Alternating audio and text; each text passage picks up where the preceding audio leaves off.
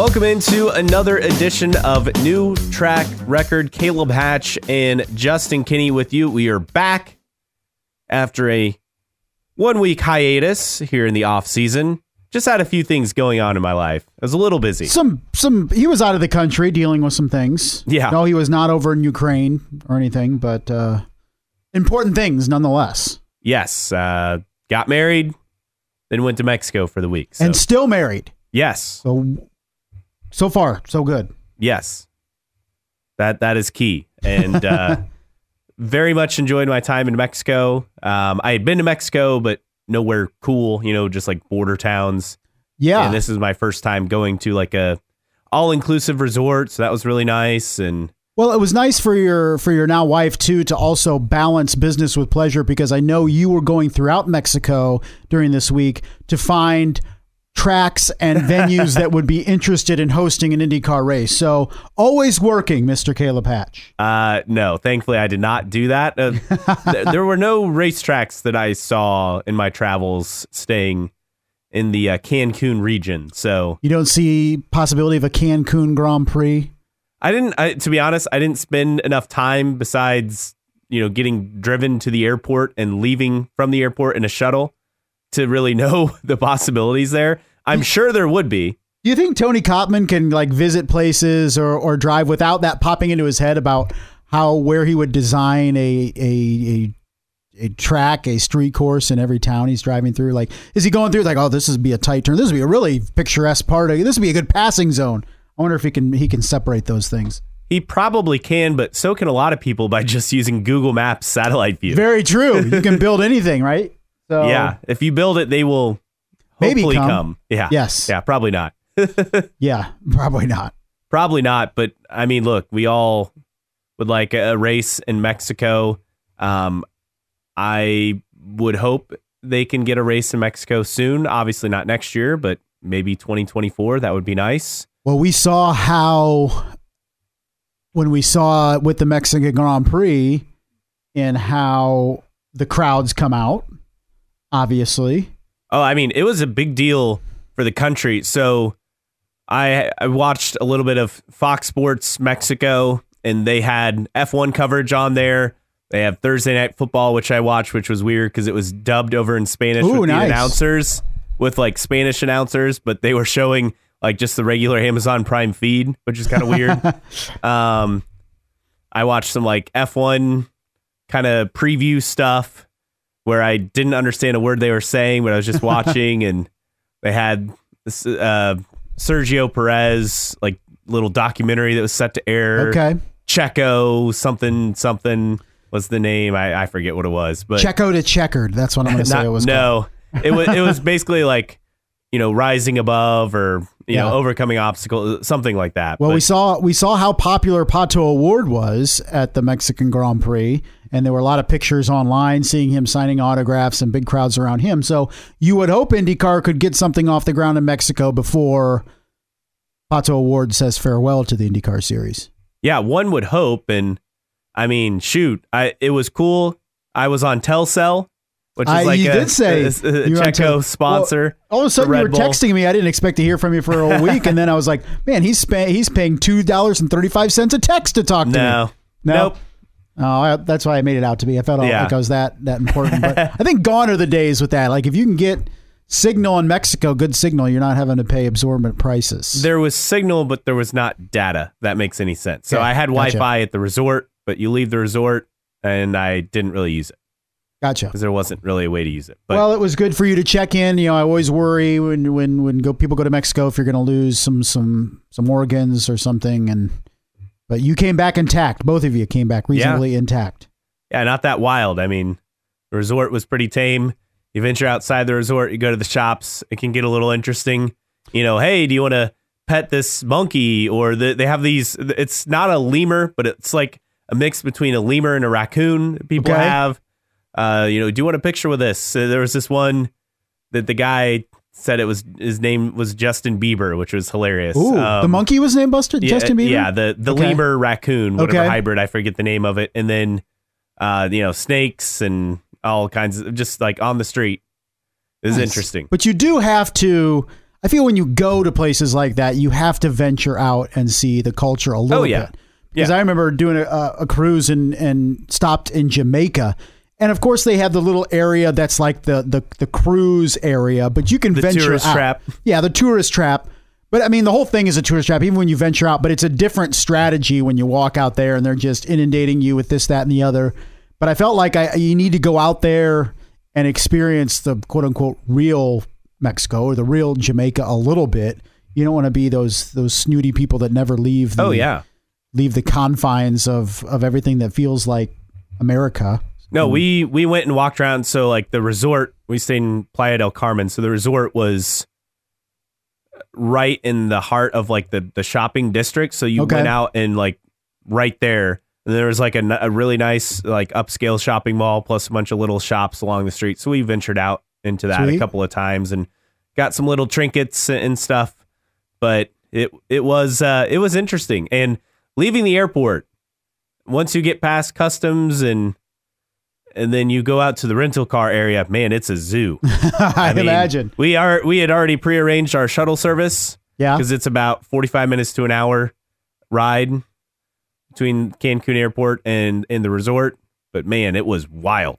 Crazy. Yes, very much so. Just pesos flying all over the place. You pay for everything. Hey, hey, the key is pay in pesos on your credit card. You really? Because the money. conversion rate and rate and yeah, everything. yeah. As long as you're getting a good conversion rate, you know, Okay. anywhere between 19 and, and 21 pesos is pretty standard, but you get a better Wow. price in pesos than you do in US dollars. Duly noted. Yeah. All right, that'll do it for this week's show. Yeah. Thanks that's a lot. Thanks for joining us. It's been a great return. Um, okay. Speaking of Mexico, though, plenty to get to. We have Alex Palou, who participated in an FP1 uh, Pato O'Ward, the uh, Mexican driver in IndyCar. He welcomes a new teammate for the Indy 500, plus the team welcomes a new sponsor. And Roger Penske wants more ovals. Indy Lights has a new name. That's all to come on this week's episode. I think we'll start things off with McLaren and their announcements this week. First off, Tony Kanaan will be in a fourth car with the team that had been rumored before, officially confirmed now this week. He'll be the fourth car. So they have the driver who finished second in Pato O'Ward, the driver who finished third, right, and Tony Kanaan, the driver who finished fourth in Felix Rosenqvist, and the driver who finished fifth in Alexander Rossi in this year's Indy 500. That's their lineup. it just shows how important it is for McLaren to win this race. Still hasn't won a championship, obviously. Still hasn't won a 500 either, but they're setting this team up to have their best shot.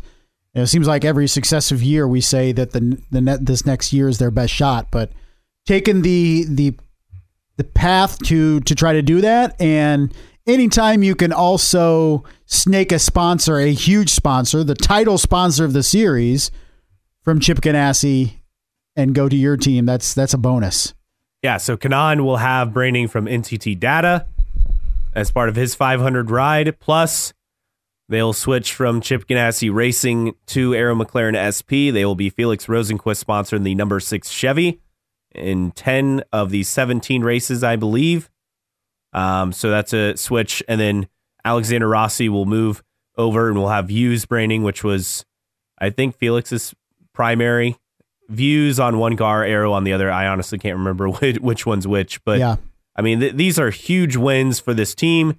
And the rivalry between Chip Ganassi and Zak Brown just seems to build because of these moves, because he steals one of the veteran drivers and steals a longtime Ganassi sponsor. I mean, NTT Data had been with Ganassi going back to the 2013 Indy 500 with, I think, Ryan Briscoe.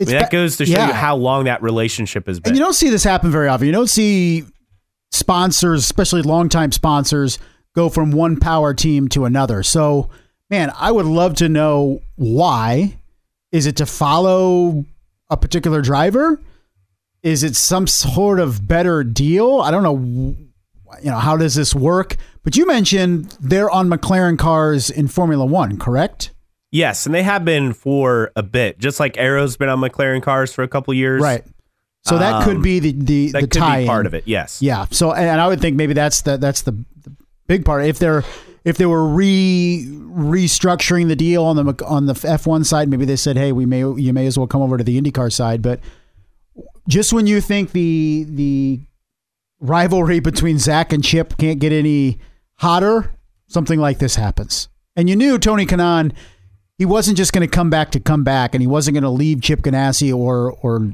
I say leave Chip Ganassi, but not go to another team or another opportunity unless he thought it was a good opportunity. McLaren is definitely a good opportunity. Yeah. Well, and I, I just feel like you have more continuity. Look, Alex Palou's going to McLaren in 2024. We already Right. know that. That's a, essentially a done deal as well. So this is a, a team that's being aggressive, and and I don't know if that has anything to do with it. That, that that's a factor. But th- this is a team that is going out and, and basically getting what they want, taking what they want, being aggressive, and, they put the rest of IndyCar on notice because of it. Eventually, you need to start winning 500s and winning championships, and quite frankly, winning more races at McLaren. But they're doing all the things to not only take steps to achieve that, but also leaving a, a path of pissed off people in their wake. Which is, I love it. I'm here for it. Yes, it it makes things very very interesting. And if you wanted, we we've talked about rivalries or or whatever in IndyCar, and we needed it with drivers. Maybe it's that team. I think McLaren has definitely been that team that people are starting to root against because of how they operate. I don't have any problem with it, but I can see other people having a problem with it, and inside the paddock and outside the paddock. But this is what IndyCar needs: is some some spunk, some attitude, some some healthy rivalries, and the biggest one right now in the sport is definitely Chip versus Zak. Yes, and let's hope we can get some rivalries on track. Hashtag indie Rivals to to make it more entertaining. But I mean, th- this move is pretty big. Now, what does this mean for Ganassi? I mean, the the ten car funding is set. Look, I'm sure there's some sort of money that had to change hands uh, with the Alex Palou lawsuit stuff. I mean, that ride's secure. Not that that's a surprise. There are other sponsors. You got to remember, it's not like NTT was on the car for every single race. There was what Ridgeline on it a couple of times. Um, we even saw PNC on it, right? Right? So th- they will find a way to make it happen. That's that's not American Legion was also on it. Like that's not They'll be fine. that's not a concern. but it does hurt. I imagine it's a significant amount of money that they were getting from NTT, and that's gone. Plus the money gone from Carvana as of yes, right now. it's a good point too. So Chip's got to do some some rearranging, and once again, it's McLaren grabbing somebody or an entity that that was with Chip, and I'm here for it. Bring it, bring it, bring it. Next is Scott Dixon. Yeah. Someone's someone's got to step up. so that's the first look at things, at least on, on the news that we missed. What else do we have? Well, let's talk about it. Indy Lights is no longer it is now Indy NXT. Indy Next, Next, I guess. I'm guessing it's Indy Next. Okay. Ugh. We knew there was a name change coming. We knew that it would be presented by Firestone Tires because they switched because Cooper Tires was part of the the Road to Indy, which is now like USF Junior, whatever the the, the name is Yeah, now. USF 2000 or USF Juniors, USF 2000, USF Pro 2000. Yes, and what and, and it's it's not really called the Road to Indy anymore though. I No. forget what they they kind of nicknamed it. Whatever it is, it's better than Indy Next. Yes. So we'll say Indy next. Um, they did this to appeal to uh Gen Z and younger audience. I It's now we're not in that generation, mind you, to be clear. However, if it ain't broke, don't fix it. I guess is how I look at it. Indy Next has zero branding awareness. I at least knew what Indy Lights was, and the Indy Lights name has been around for a very long time. I mean, we're talking like what forty plus years. So yeah, it's been a while, and it, it didn't need on the hierarchy of things that needed addressed. This is not even on the list. Yeah, I mean, we're talking about a series that's finally getting some growth, finally has some stability with car count, it seems, getting a lot of drivers. Up until this offseason has had drivers advance to IndyCar that won the championship. And we have a new name, but we have the current champion unable to land an IndyCar ride. That's a bigger problem than than the name. Yeah, absolutely. Uh, I don't know. I- It, I, it, it seems like a bunch of old people trying to be cool. It's like me coming up with Indy Next. I, I don't know what 20 somethings are into, but I feel like I'm closer to that demographic than the people making these decisions. Also, if you're gonna try to target someone, don't you want to target like a ten year old? I, I don't understand what, what Because this does. the people driving in, in this series are often, you know, 17, 18, 19, 20, 21, 22 years old. So Right. you want to target someone, you know, much younger. I Wasn't there a, a was it WNBA that was the slogan "We got next" or something? I think so. early on in their in their formation i think that's a good 20 years old. Like that that's the same thing as this basically 20 years after like 2022 i, I don't i don't understand what this does. And really nobody's really come up front and said why this needed changed. Th- there's really no rationale on or or description on what the plan is for Indy Indy, Indy Lights. I'm sorry, I'm just I'm still going to call it Indy Lights.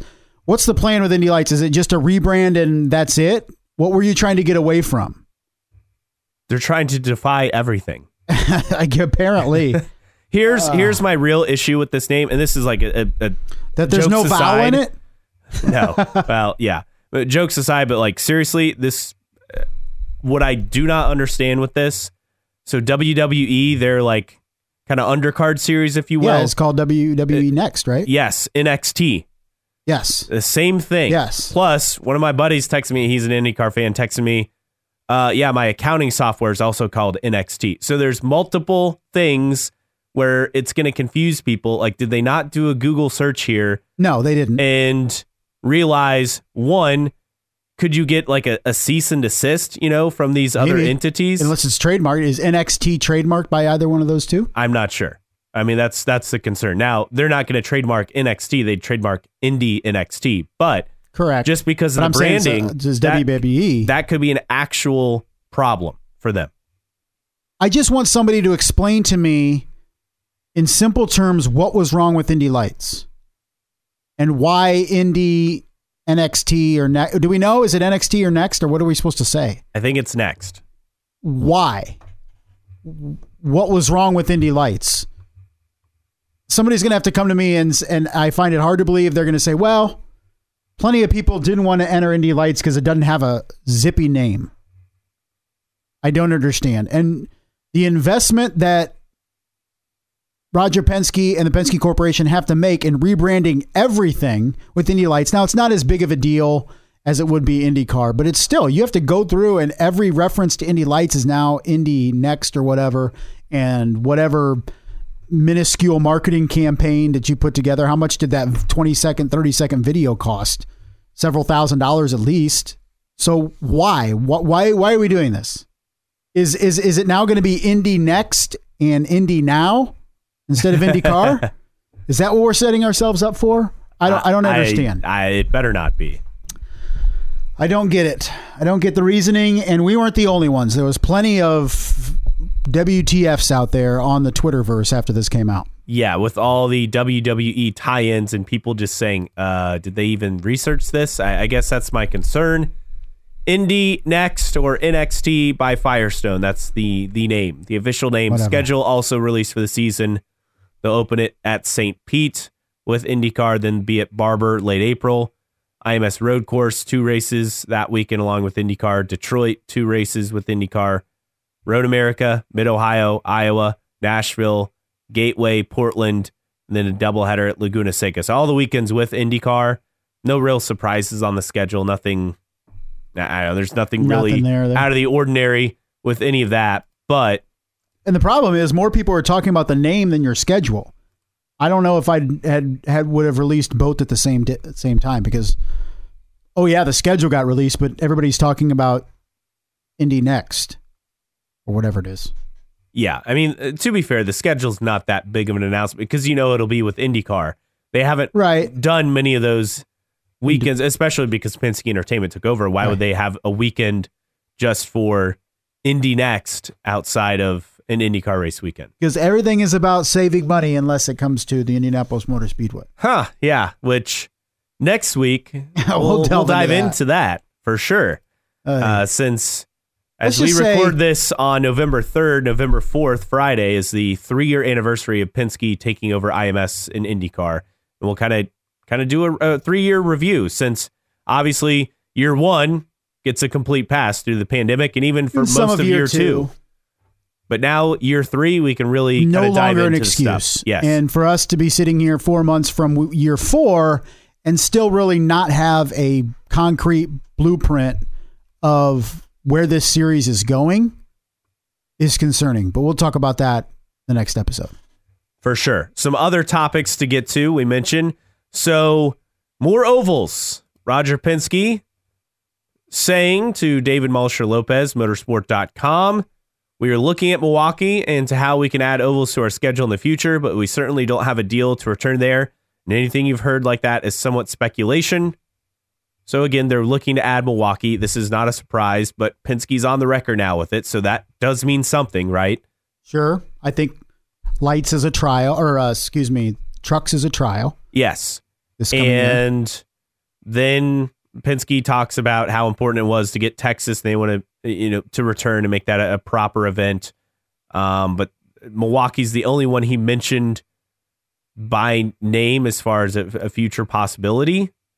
But they're heavily investing in the Texas race, not just because it's preparation for Indy, which Penske believes is very important to have an oval before the Indy 500, but also because it's a key market for NTT. So that's that's what they're looking at there. I, I- I guess, look, you want more ovals, add more ovals. Just do it. Less talk, more action. Here's my problem. Okay, with ovals. So this is how it goes. IndyCar fans say they want more ovals. IndyCar adds ovals. IndyCar fans do not go to ovals. IndyCar drops ovals. And the cycle repeats itself. So people wanting ovals, IndyCar adds them, nobody goes, IndyCar drops them, repeat.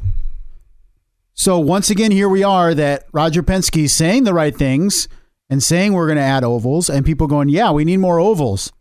But then people don't show up. And I know people will say, well, look at Iowa. Well, that's been one year, and an, an, an, an immense amount of money was put up, particularly for the musical acts across the weekend. Is that sustainable? I don't know. Maybe it is. But you look at Gateway, and for four or five years, that was the beacon of this is how it's going to be for IndyCar if you just do what Gateway does Until they got NASCAR. until they got NASCAR, and now it's really about IndyCar is very much an afterthought now, and even Gateway is declining in attendance. So here's the thing, folks: if you want ovals, go to ovals. If you, I mean, IndyCar will add 20 ovals tomorrow if they can guarantee 40,000 people at each race at each oval, but nobody shows up. Nobody shows up and you can say, well, the, the product isn't that great, blah, blah, blah. Oh, there's not much going on at the track. Look, put your money where your mouth is. If you want ovals on the on the schedule, if you want more than the four we have, then go to the ovals. Go to Milwaukee. Go to Richmond if it goes in the schedule. Go to Homestead. Wherever you need to show up because IndyCar repeatedly has added ovals and nobody goes. So I don't know what you expect Roger Penske to do here because he's going to put races in markets where people show up and right now ovals aren't selling and there's a history of that too how many how many ovals have been added to the schedule and dropped over the past decade Past decade, man, that's a good question. I mean, technically Richmond, which never happened due to the pandemic, Milwaukee, Phoenix. Phoenix, Pocono, i mean vegas but for different reasons yeah, Vegas. fontana Yep, that's another one. pocono you mentioned Yeah. pocono i mean the list is. That's a half is dozen right that's a la- half dozen that if people would have shown up and even take vegas out of it that's five racetracks right there that would still have indycar races if people showed up well, they and, don't. And even Pocono, I mean, their crowd was growing at the end because partly because people thought, well, this will be it. right for IndyCar at Pocono. And I get you had a couple of bad bad wrecks there. It's very unfortunate. We lost Justin Wilson there. It's But unfortunate. what tremendously to- unlucky what happened. to Robert Wickens, and and then you had the big crash. No one was hurt, but you had the big crash with Takuma Sato and a bunch, a handful of drivers Look, we still go to Texas. final race. Yeah, And to me, Texas is a lot more dangerous, in my opinion, than Pocono. You just had some bad luck situations. First, of course, with Justin Wilson, and then Robert Wickens. But you, it's it's just I roll my eyes when I see these stories about adding more ovals. Because I'm like, why would you add more ovals? Nobody goes. But that's you, me. You, you got to find a way to promote it. Look, having a race and then some vintage car laps or some stunt performance before, and that's it. That's not good enough. You you got to combine a lot more entertainment, and I think that's why road and street course events. You don't have to sit in hot bleachers in the sun Correct. for hours. You can move around. You can bring your camping chair, blanket, and move around. You got Sit other things going mounds. on on Yeah. track. You have Actual races.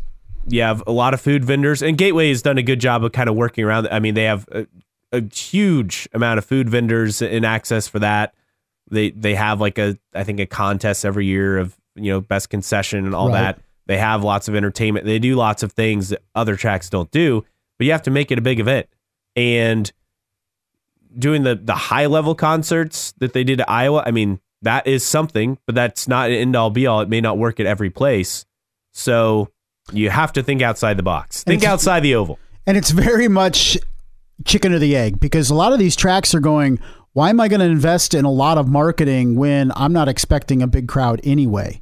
Or I don't have the budget because I lost X amount of money on this race last year. So it's very much people are like, well, the track needs to, the series needs to invest in marketing. Well, take Texas. They've probably lost six figures on hosting IndyCar over the years, at least. And you all of a sudden want them to pump $250,000 in marketing and promotion. They probably did that before and they probably lost a lot of money. So in my opinion, it's it's put up or shut up because I think Roger Penske's going to do his part. He's going to add Milwaukee. He'll try to add Richmond. But will people show up? And will they show up in year two, three, four, five, six? It's a good question. Yeah, that's the ultimate question, and I feel like we have that question right now with with Gateway is part of it. But you have to provide more value than just a race for people to show up to, and uh, do something new. And also, part of the reason why the crowds went away. I mean, a lot of people attended the other races because they had to as part of the the season ticket package for tracks where you had to buy all the races to get the, the NASCAR Cup Series tickets. So they went that, to the other that ones. was a hot ticket, which Yeah. it no longer is. Yeah, exactly. So that changed, and then that changed the oval crowds. And it doesn't help that NASCAR owns what ninety five percent of the ovals in this country. I mean, Yeah. seriously, ninety to ninety five percent.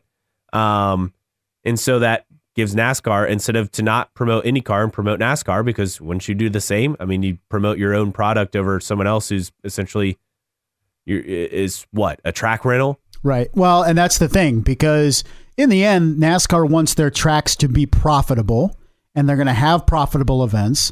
And if IndyCar events at ovals were profitable, then more ovals would be on the schedule. Period. That's what it comes down to. If ovals made money in IndyCar, there would be more of them on track. I think the whole NASCAR thing and owning them maybe not as clear cut and dry as it was maybe 10 years ago where saying, okay, NASCAR is never going to allow IndyCar at this, that, or the other track. I think these tracks want to make money and they want to turn a profit and they'll bring in any event that will help them make a profit. And if they don't think IndyCar can make a profit for them, then they're not going to host a race. Yeah, it's plain and simple. And and look, that I think that's why they're struggling to get these oval tracks back because they don't believe they can make money on it. I would very much be dip, very strategic in where and what I'm doing on ovals. I would very much rather have what do we have right now? We have Texas, Iowa, Indy, Gateway. Yep. Four. Yep. Okay, Indy's its own, so we're looking at three. I would do everything I possibly can to make Texas, Gateway, and Iowa as profitable and successful as possible. That's where I'd focus my attention. And if Milwaukee comes in and says, "Hey, we see what you're doing here. We want to host an event," and then you add Milwaukee, I would do it that way because I think that's the important thing is is making these events profitable, and it's all about butts and seats or lack thereof. Speaking of ovals, let's talk about the biggest race in the series as the Indy 500 could have bumping next year. Uh, the, the, the grid bump, bump. already filling up. We've had a couple of uh, articles in recent days, first from Marshall Pruett to Racer.com, then Nathan Brown of the Indy Star, talking about what the entry list looks like. Essentially, it's full.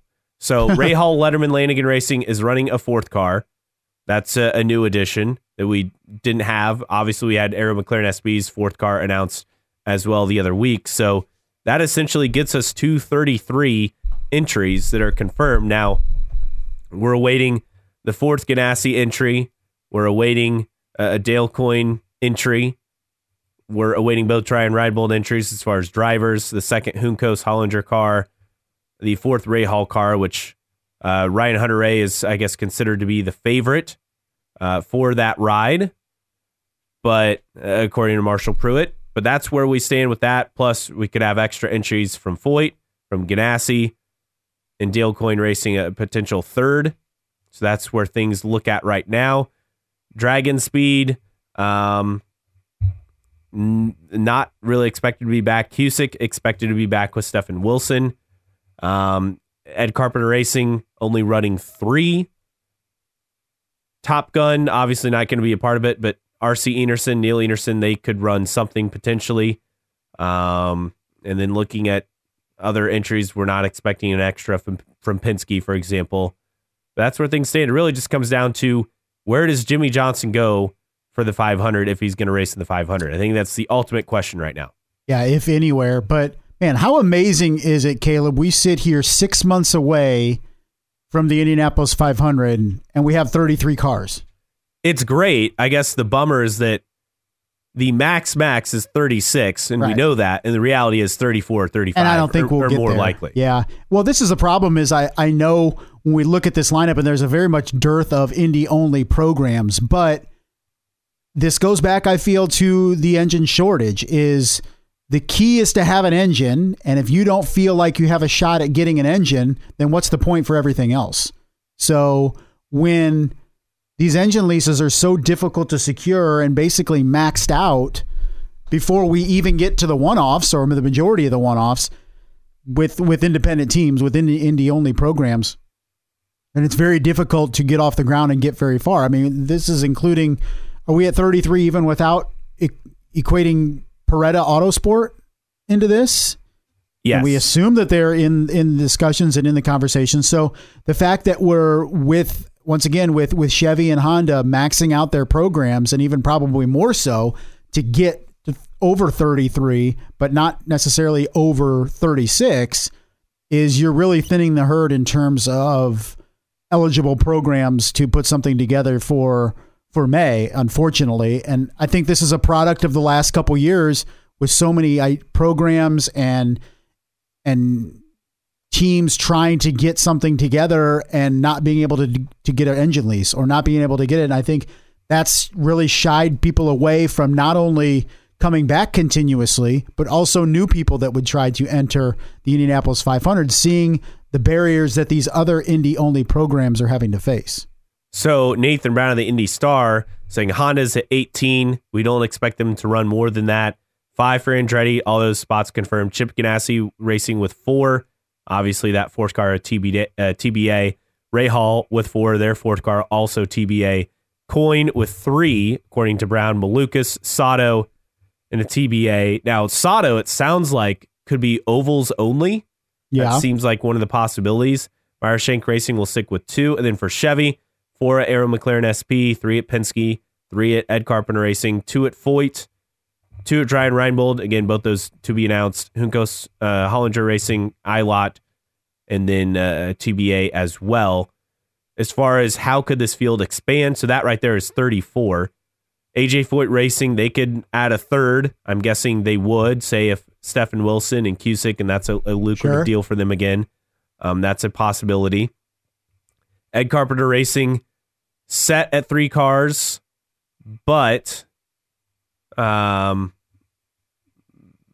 barring uh, you know barring a change in status quo, they'll be at three, but there's potential for a fourth. Depends on what Paretta is able to put together. Um, that seems iffy for them. Penske's going to stay at three unless uh, I guess something crazy comes up for them. And then it just comes down to who we could see for the fourth Ganassi, fourth uh, Hall, and third Coyne. Uh, I mean, Brown reporting that Jimmie Johnson could be a possibility. Um, he was apparently in talks with the Rahal team before his deal came together with Ganassi. So that's that's one possibility there. Um, also, Dale Coyne Racing expects to have his full li- full lineup for 2023 finalized by Thanksgiving. So that's a couple of weeks away. As far as drivers go, you would think that the fourth Ganassi would be Jimmie Johnson, but if they want that car to be full time, how do they piece that together? Do they Yep. go? Do they run a fifth for That- Indy only if they Yeah, do a fourth full time? Wouldn't that get Honda though to 19? And I don't think there's a chance. It, Well, depends Pruett on who was- that is. yeah, who the Pruett, seat is for. Pruett was saying, you know, could they do a 19th if it's Jimmie Johnson or a, a high profile person? I mean, that's one where you maybe bite the bullet for it, right, but even then, that seems like a reach. But I think Chip is waiting on that car to see what Jimmie is going to do. I imagine is that where we're at, and what's that deadline for Chip? If he has an opportunity to run a fourth full time car, does he take it? And what's the hard deadline for that? I don't know. Does he have to reconsider it now with the loss of a couple sponsors, Carvana, namely, and TT? Does that throw that influx of at least running four full time cars with a fifth for May? Is it now become three full time cars with a fourth for May? Well, Nicholas Latifi was kind of rumored for that Ganassi seat. However, he's kind of pushed back on some of that in recent weeks just because he's saying he's undecided for 2023. He may sit out a year. Um, he may, you know, do something else in F1. So, uh, I mean, the, everything's kind of up in the air. He says he's interested in IndyCar, but he's not signed anything and unsure what he will do in 2023. Difficult when you still have an F1 season to conclude like Latifi does. What is there? Two races left? Um, a couple of races. Yeah, Abu Dhabi, and I think there's a couple left. So he's probably not really going to put 100% of his focus on next season until he finishes up Formula One. So I, I think there's some decisions still to be made. But the fact that we sit at 33 right now in early November, absolutely tremendous. Do we end up at 34, 35, maybe even 36? We'll see. But at least we know here in early November, we're not going to be scrambling in March, April, trying to find enough entries to fill the field. Also, these notes from Brown's article, IndyStar.com. So Dennis Reinbold says they will have two cars in the 500 in 2023. We know that. But Sage Karam will not be one of the drivers. Interesting. Uh, Karam told IndyStar the team had informed him they require drivers with a significant budget for their rides, something he couldn't provide. Uh, Karam's actually having some success in the NASCAR Xfinity Series, doing a handful of races there past couple of years. Hopefully, he gets a greater opportunity in 2023 to do that because I think Sage's future, Yeah. if he wants to be a full time driver, lies in tin tops. And, and Brown kind of surmises Don Cusick, Stefan Wilson. They provide a lot of funding. You know, could that be an option at Dreyer and Reinbold for one of the seats? Then also there's the second Juncos Hollinger car and Marati Autosports still doing their, their crowd funded entry. It's gotten a lot of money, hadn't it? Yeah, $127,000 over the last 12 months. I mean, that's A- something a that goal of collecting another 250,000 um, before the 500. So they didn't have a car last year, but they followed through on perks for investors. We saw people with Marati shirts on at Right. the track like at Carb Day. So I mean, they were out there. we did and kind of scoffed when that initiative was thrown out there. But man, crowdfunding has been a tremendous success for various entities, whether it be in in in sport, in in movies, in getting ideas off the ground and and stuff like that. So don't scoff at such things because it's worked out and Marati Autosport uh, on the right path. But it comes back to engine leases and they may not have a shot 2023. We'll see. So a list of drivers who told IndyStar they were actively searching for a ride: Ryan Hunter-Reay, Ed Jones, JR Hildebrand, Marcus Armstrong, Matthew Brabham, Charlie Kimball, Linus Lundqvist, and R.C. Enerson. So that's the full list. Significant list. Yes. So that's where we stand on Indy 500. Entries, uh, nothing really a major surprise. I think Karam not returning, that's a bit of a surprise for sure. But we shall see what happens. I mean, those Dreyer and Reinbold cars have been really good the past couple of years, but if they're going to require funding, I feel like that kind of changes those entries. It does. And I mean, do you drop down? Because they're running two, correct?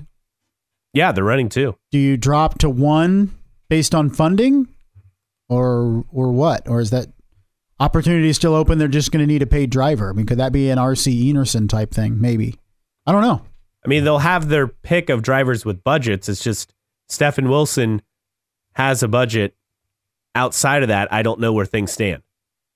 A lot to figure out in that regard, but not a lot of questions overall eh, compared to most years. Yeah, it's, at this time a, of the year. It's a good problem. Good. It's a good problem.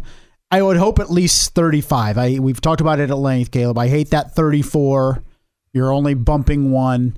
I do want bumping, but I don't want to bump one. I'd love Yeah. to get to 35 and more. Yeah, to, to me, 36 is like the minimum where it feels like it's really something. And we last had 36, what, in 2019 when we had Alonso go home, we had Pato O'Ward go home, and Max Chilton. So that is an ideal setup. And that was in the first year of a new car. So you can't tell me that you can't, Yeah, you know, you get the entries. You know, this is the last year of this engine formula, and then next year with the, the hybrid engine, which they did the first hybrid test at, at IMS, I think with Honda the other week. So they tested their package on the road course a couple weeks ago. But you can't tell me that you you can't put together you know extra entries when we saw that happen in, in 2019. I guess that would have been year two though of that Sure. new chassis package. I think it just all comes down to two things available engine leases, and of course, teams willing to loan out equipment to other teams. And I think that was one of the issues last year. I don't see that going away. And I don't see Chevy and Honda all of a sudden coming up and say, yeah, we're going to support 20 engine leases each. I don't see that as reality. Elsewhere in the news, Colton Herta. Now, Racer had reported this a while back before this news went out, but Andretti Autosport confirmed Colton Herta will remain with the team through the 2027 season, along with Gainbridge. There are reports that the contract is now the highest paid for a driver Seven million? Is that the number I saw thrown out there? in IndyCar. I'm confused because I've heard everything from you know Scott Dixon makes three million a year to five million after a recent extension. He he was the highest paid driver in the series. I don't From- I don't think there was any doubt. And I think that's now Colton Herta from Yes. things that I have seen, upwards of six to seven million dollars a year that Andretti is paying Colton Herta. and it's believed that his contract would allow for a move to F1 um, uh, with Andretti, but his new contract it prevents such a move until 2025. Now, if it's with Andretti Global, obviously that's a little different. They'd find a way to figure that out, but But here's the thing. they locked in their only legitimate title contender, their only race winner on the team. Uh, I mean, they had definitely to, needed to do that. They had to do this. Here's the thing. Contracts, as we know, mean nothing.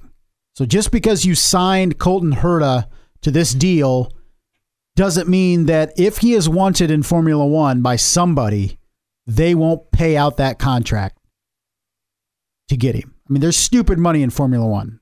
So I'm sure there's an out clause of some sort. I'm sure it's a a, a, a big number that Andretti would ask for, but I'm sure there's a number.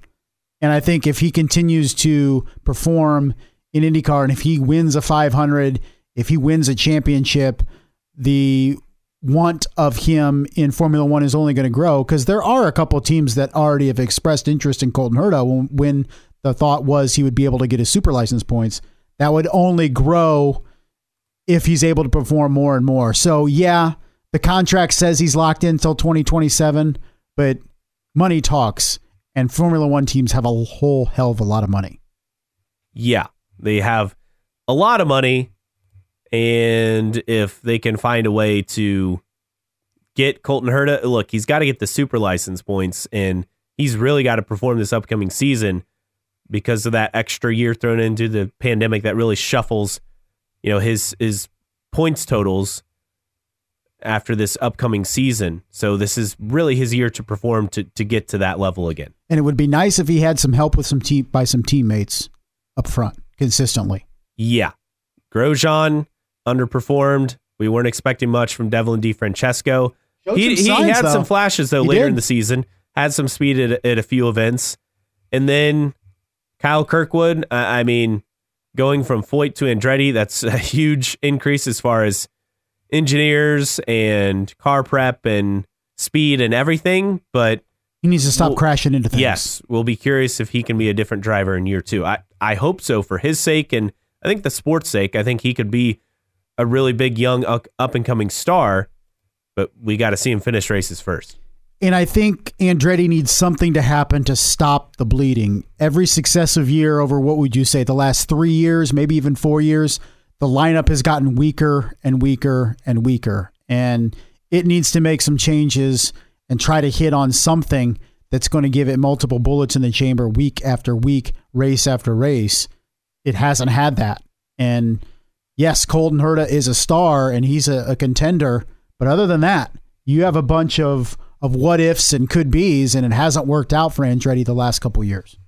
Yeah, I mean, they've gone from having two Indy 500 winners on the team as recently as 2021 and several guys who had won races to just Herta being a race winner, no championships, no Indy 500 wins uh, on the team next year with the with the loss of Alexander Rossi and then obviously Hunter-Reay exited the team after 2021. So that's where things stand. But this is kind of a, a big year for Herta to try to put something together and bounce back from a disappointing 10th in the championship. Well, I'm sure we will get that inevitable story about Andretti and their and and their behind the scenes changes, like we do with with Foyt as well. well. But this comes down to the drivers and performing on track, and last year they didn't do it. And one other note before we get to news and notes and other items in the episode Flat Rock Motorsports Park and Motor Club, which is a new racing circuit in Tennessee, aims to become a world class motorsports des- destination. They could host IndyCar, MotoGP, groundbreaking underway 2023 opening. This is 30 miles west of Knoxville, so off the interstate. So basically just kind of in between the Tri Cities area and Knoxville, where you have, you know, Bristol is not that much further away. I mean, you're Right. a couple uh, hour and a half or so. Um, but this is a pretty big deal, hundred million dollar project in the area. Uh, President Rusty Biddle is in charge of it. But 800 acre motorsports park.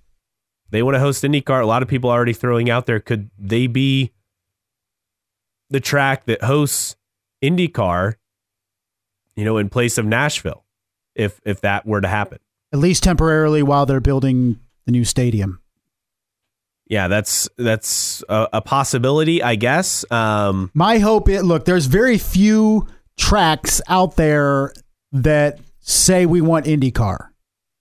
So you need to figure out how to go to that facility if they do indeed make the upgrades they need to make to become a good enough facility to host IndyCar. It can't be a NOLA type situation, right? So if they do what they need to do, then I'm going there. And it sounds like an energetic group. We've heard this a lot though.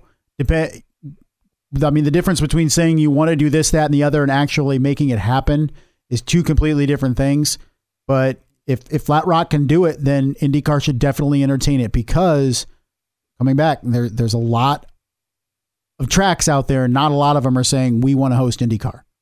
project also includes a luxury hotel, restaurant, brewery, winery, and live music performance amphitheater. Um, they'll have multiple tracks, you know, as part of this, different circuits, but a 2.67 mile Grand Prix style road course. You had me at brewery. I'm sold. so, look, if they have an IndyCar race out there, I will be there. But Now Knoxville is what the southeast, south or the east, part of Tennessee, far east. far east. So from Nashville to Knoxville, what two hours? Uh, well, because it's in a different time zone, it's well, like, yeah, but I'm saying it's like technically it's like a two and a half hour drive, but be, due to timing, it's- it's, different. so. Yeah, yeah, But at, without time zone change, it takes two and a half hours to get from Nashville to Knoxville. roughly. Okay. So I mean, it's as I'm it's- learning my state capitals where Knoxville was on the map. Yeah, it's it's Tennessee. close to say if they keep Nashville. I think it's just completely different crowds. I mean, you're talking about a completely different True. market, a street circuit from a road course. I mean, that those are different bases of people. I would agree. Put a couple months in between them, you're fine. Yeah, yeah, no concern. I mean, just like Milwaukee and Road America. Road America's a road course. Yeah. Milwaukee's actually in you know the city. It's an oval. It's these are different types of events. And You- I think you space them out two three months, you're good. and correct me if I'm wrong. I mean, the Nashville crowd strikes me as 80% of those people, uh, maybe that's high, but 70% of those people aren't paying attention to IndyCar the rest of the year. Uh, you know, I don't know. Uh, I mean, for the first race, yeah. I mean, it's just a curiosity factor. Last year, I think you had a lot more IndyCar fans. Yeah. Um, but I'd say they're mostly fans from Nashville or wanting to go to that race because it's a destination city. and that's what I'm saying. Destination city, something to do, other things going on in addition to the race. I just don't know how many of those people going to Nashville also are traveling to other races, at least the people that live in Nashville that are going to the race. So I think they could both work. Spread them out a little bit. I feel like you'd be fine. Yeah, yeah. I think if you have a big enough gap, you can definitely figure everything out. I'm Oh, sure there's people out there going, well, why don't you just go to the Nashville Super Speedway if you're going to another race in Tennessee? Well, if people would show up to oval races, maybe they would. Yeah. But they don't. also that racetrack is nowhere close to Nashville. I cannot stress that enough. Which just because they're both in Tennessee doesn't mean they're that close together. Yes, correct. If you do, uh, agree or disagree with us, we'd love for you to interact with us. You can find us newtrackrecordpodcast.com. While you're there, sign up for the email list so you never miss an episode or any special announcements. Plus, you can also check out the store. We have t-shirts and stickers for sale year round. Be sure to check those out. You can also follow us on social media. Our Twitter handle is IndyCar Podcast, same on Instagram. On Facebook, just search for New Track Record. You can email us, New Track Record podcast at gmail.com. You can support us via Patreon, patreon.com slash new track record. Thanks to Xavier Robb and others for their support. Again, just as little as $1 a month to be a supporter for us on there. And as always, you can follow us for free on your favorite podcasting platform Apple Podcasts, Spotify, Overcast, Castbox, Google Podcasts, Amazon Music, wherever you find your podcasts, all for free. Okay, mailbag time. We actually have a lot to get to because, you know, you, you're off for a couple weeks and that's how these things happen. So, first off, What do we got? we have several things. People commenting on Latifi going away. This from F1 Porpoise. Goodbye, Latifi. You have been so slow. Poor Latifi. Is it Latifi or is it Williams? Probably both. Yes. I, I feel like it's a little, a little bit of both. Uh, someone uh, talking about, you know, Indy Lights champ and, you know, Lundqvist not really having opportunities. A run underscore mark underscore run says it should be an automatic promotion. I mean, it was essentially with the correct money, Money. but now that's gone away and now you're having issues. I just think And it's still not coming back next year, from what we understand. It seemed like it was going to be a problem rectified for 2023, but it doesn't sound like the purse is going to increase by that much. No, no. The the race by race payouts are better, but the purse for the winner will not increase, which is a problem. But it's very much, and and could this be a long time play? Because does Roger Penske want the leader circle to be as lucrative as it is, as opposed to paying out to win races? And is this maybe a step to, okay, we're going to do it with Indy Lights, and then go the way of it in IndyCar, where you're going to have to perform on track to get some of this money? I sure hope not. I mean, I don't know. A successful business doesn't include subsidization, or at least subsidization at the level that IndyCar does with its winner's circle money. We just we just take that for granted at this point that it's just something you get, but it's a subs it's a subsidized league is what it is. Is Yeah. you're getting paid to participate as a full time car or entry in the series and that's not good business sense it's not as a as roger penske when you're handing out what is it 22 million dollars a million dollars per entry yeah, per year. or- That's or a more. lot of money. Well, and think about this in, in F1. I mean, like you got to score points to get you know Money. The, the prize money for manufacturers. Yeah. Now, of course, IndyCar's not on the level of Formula One, No. but there's also not any subsidization in Cup.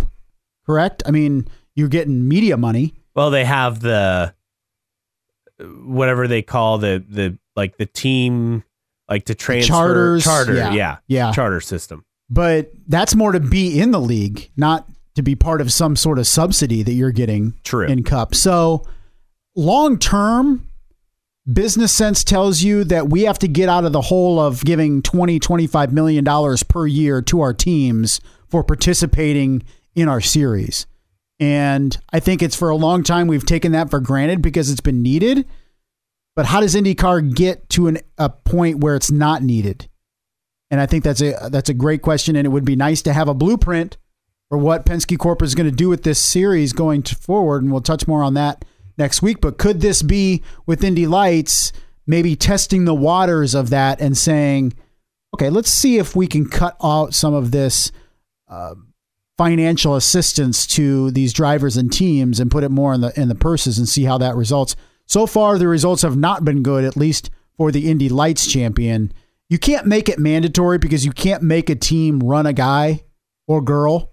You just can't do that. Yeah, and but we've only seen one lights guy not even get an IndyCar opportunity. That was J.K. Correct. Vernay, that's simply because he crashed in his IndyCar test. Not great. he was not great. So you hope this is the exception to the rule this next coming coming season with with with this situation, but uh, with Li- Linus Lundqvist. But we'll see. Well, hopefully it's not the start of a trend. That's Uh, a problem. Yes, it is absolutely a problem. Discussion on more ovals. Penske's comments on wanting more ovals on the schedule.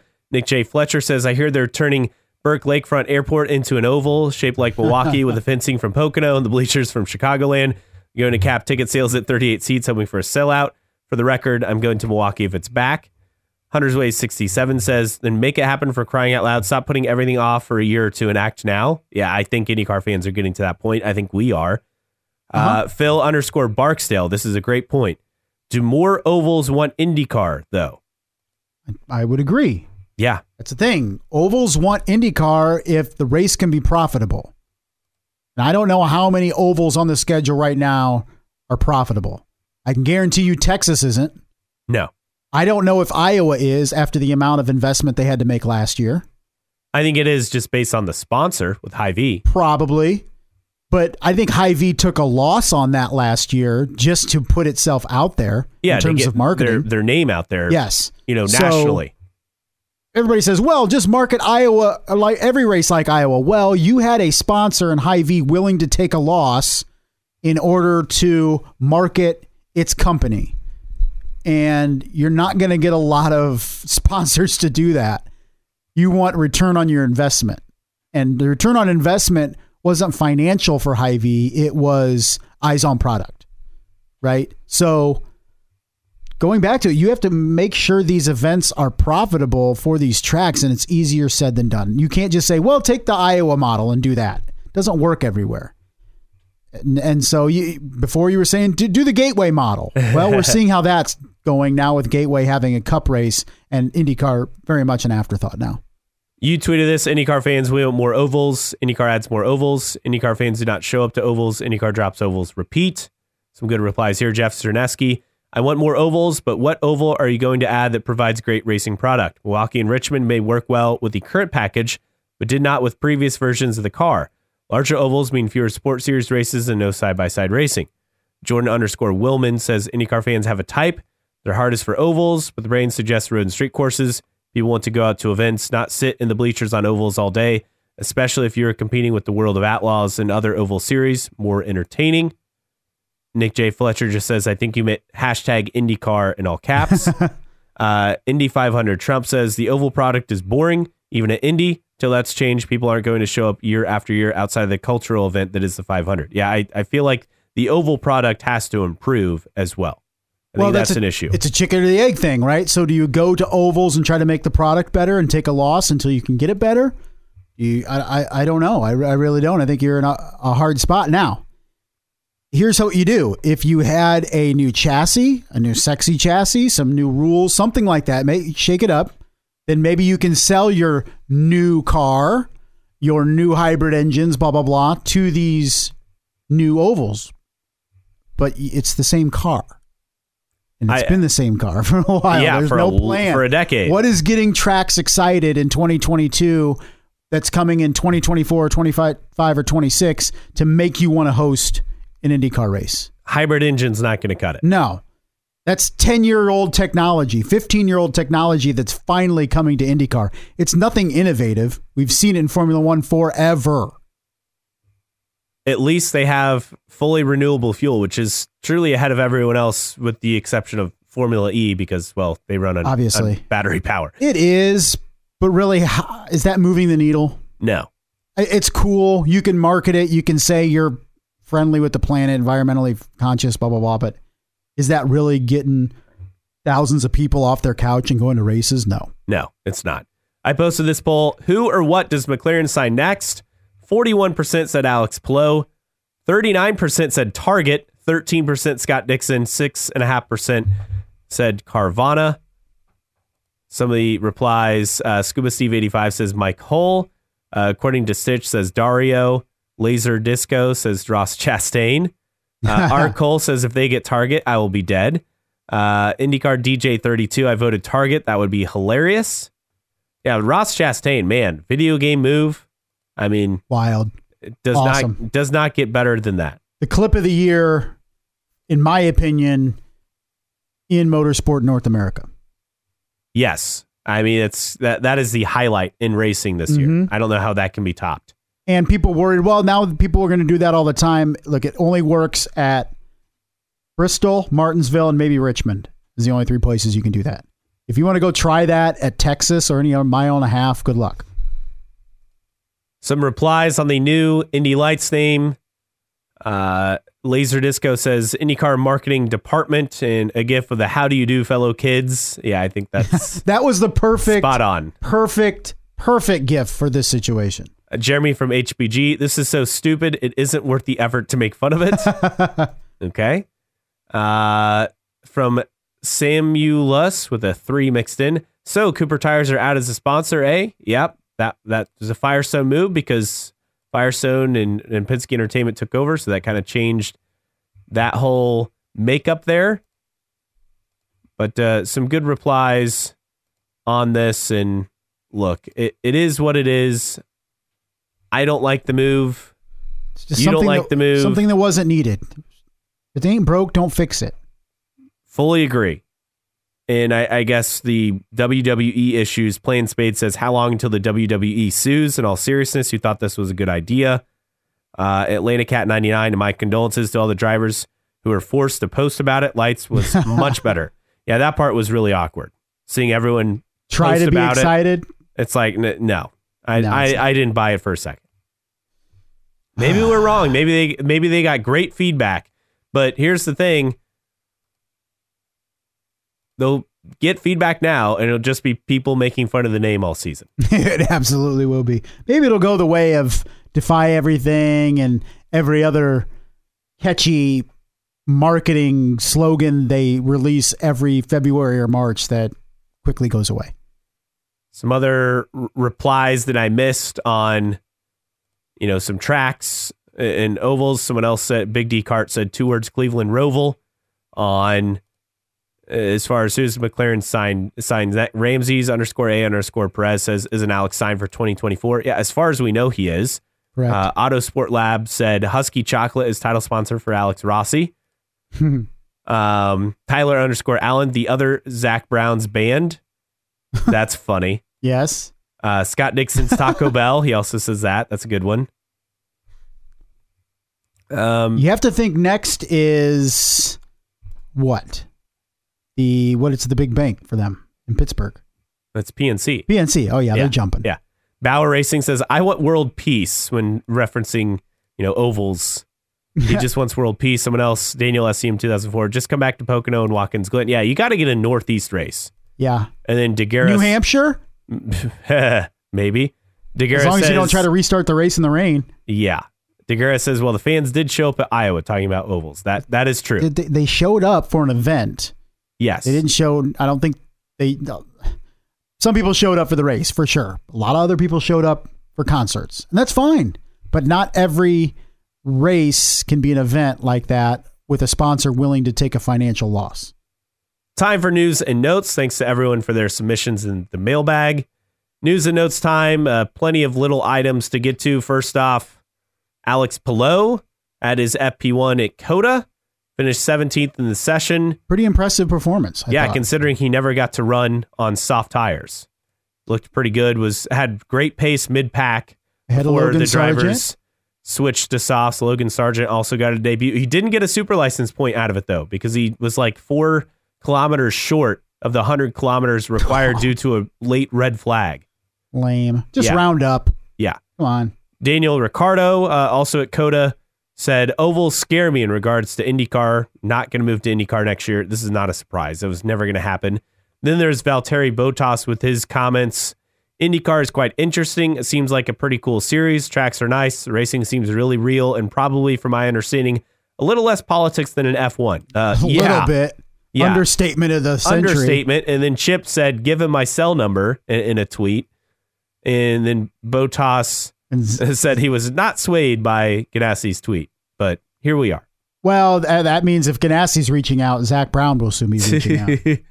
I think Valtteri Bottas could be a guy that once his Formula One career is over would come over and do IndyCar. But I don't know. Are, are we reaching a point where every driver that's nearing the twilight of their Formula One career is going to be asked about IndyCar? I mean, do we really need that?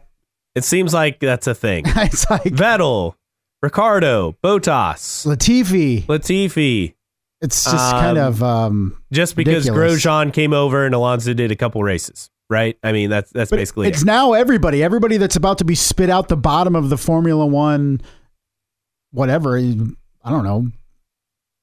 Toilet basically is uh is asked about IndyCar, and then we we totally overanalyze the comment, whether it's positive or negative on IndyCar, and ridicule the driver for saying if he doesn't say 100% what we want him to say about IndyCar, then people jump down his throat. And if they do talk positive about IndyCar, then he's got to be mentioned in every single open seat for the next two years.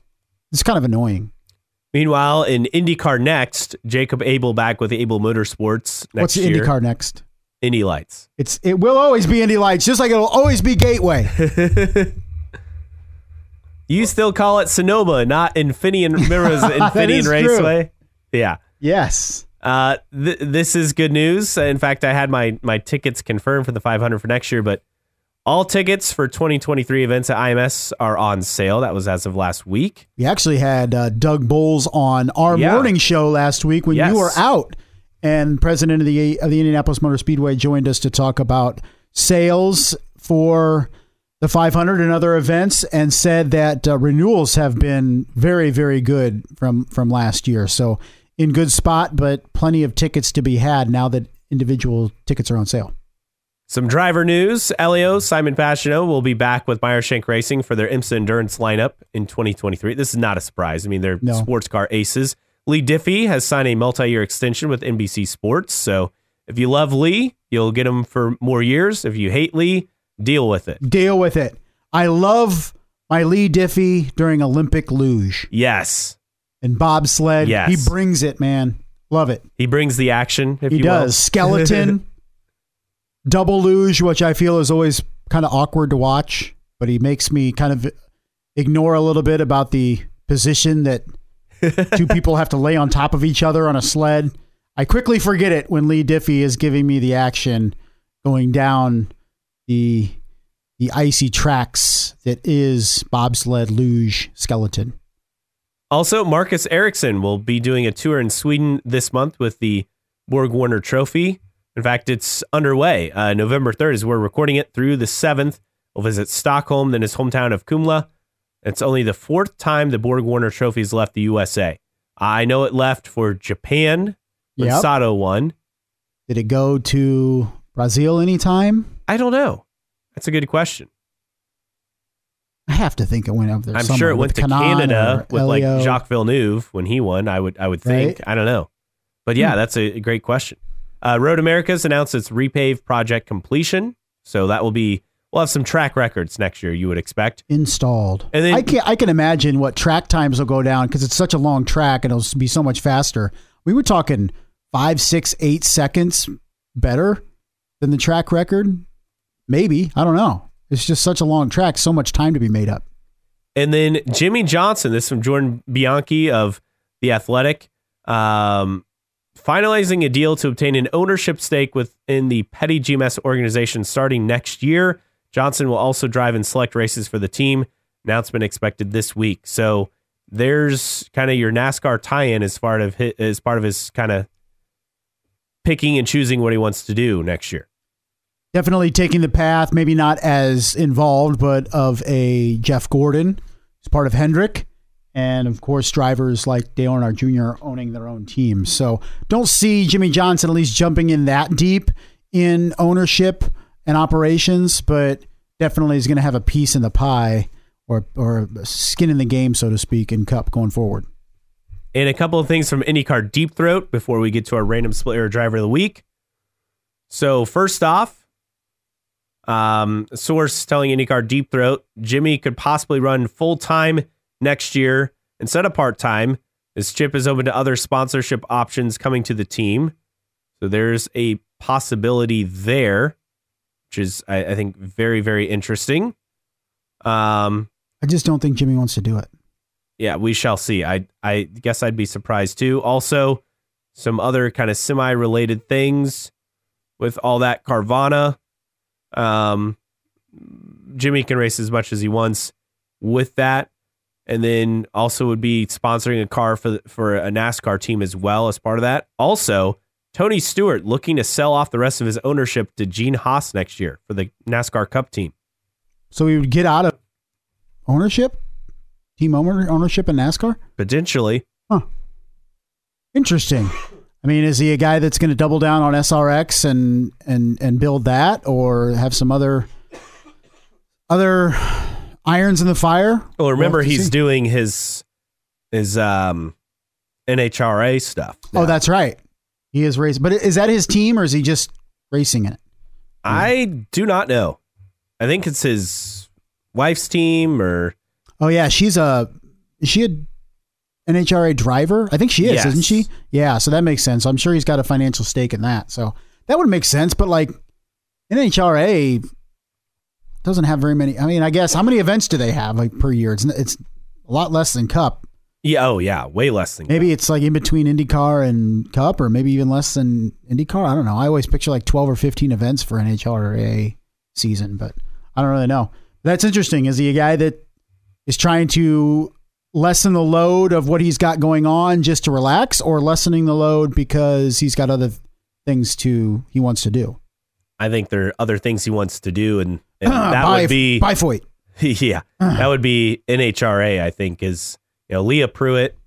Well, what the wife says- drag racer, and she races for Tony Stewart Racing. So go figure. Yeah. Well, what the wife says, what the wife wants, wife gets. Yes, and I think that whole partnership and his interest. I mean, he's very curious about doing the, the drag racing stuff, and, and good for him. Look, he's won in everything else. Why not try Why something not? new? I just always have a hard time really cool. equating NHRA with racing. You're just going in a straight line. Have you ever been to it though? Have you ever been to like the U.S. Nationals in No? I'm, I'm not saying it's not exciting or anything. I'm just saying it's it's very tough for me to equate that as racing. But that's me.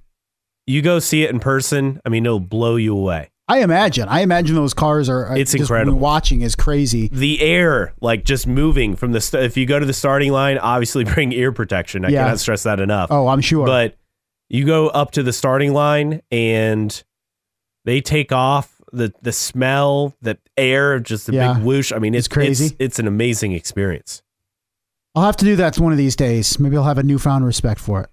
for sure. All right, no tweets of the week because well, I didn't find anything that was that good, to be honest. So we'll go to our random player driver of the week. All right, we're going early days of cart, at least in the split, late 90s, early 2000, and going with Luis Garcia Jr. Brazilian race car driver born in Brasilia in 1971. He was with in 1999 Payton Coyne Racing and Hogan Racing. Okay. And then 2000 was with Arciero Racing. And in 2021, for the first two races of the season, with Coyne Racing.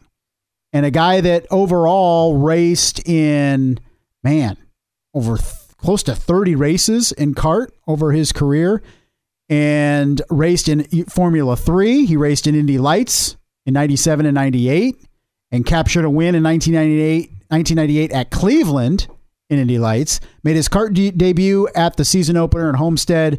After seven races with Coyne, he moved to Hogan Racing, where he made three more starts. In 2000, he returned and ran a full season in the Arciero Project Racing Group Reynard Mercedes, sponsored by Hollywood and Embratel out of Brazil. He returned for the first two races of the 01 season with Coyne before poor finishes and a lack of funding ended his CART career. He has not driven in a major professional auto race since his last CART appearance in 2001. So his sponsor in 99 was Tang. I see that's the initial reason why I I I took Luis Garcia Jr. because everybody loves Tang.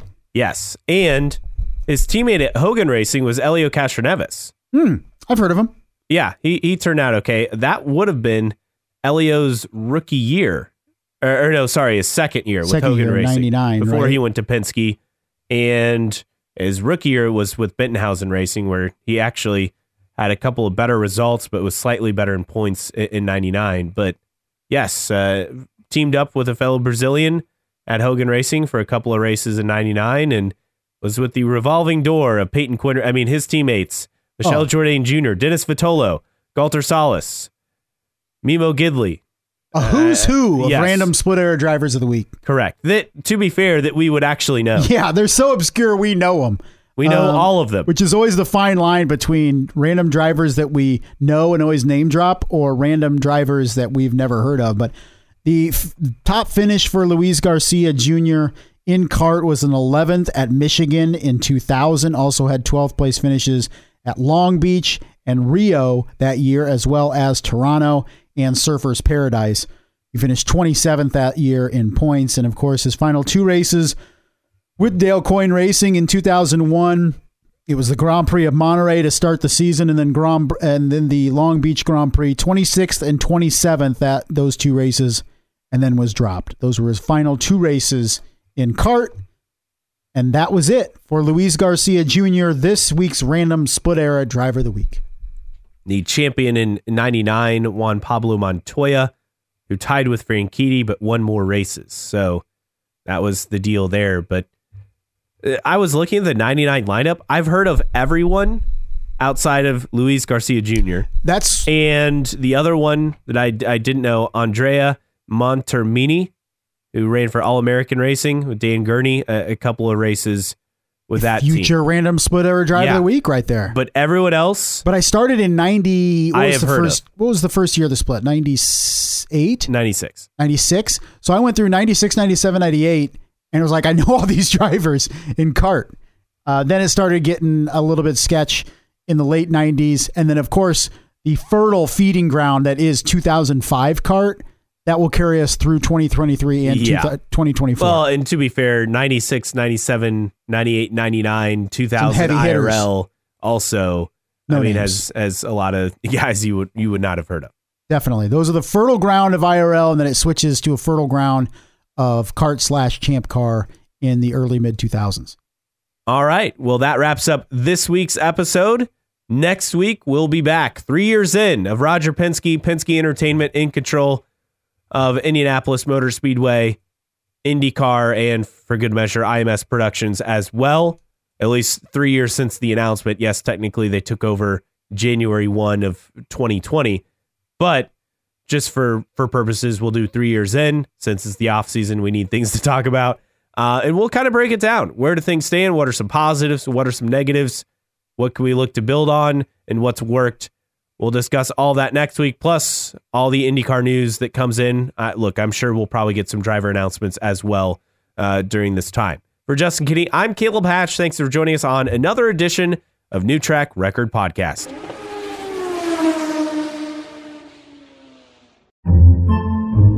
podcasts by Federated Media.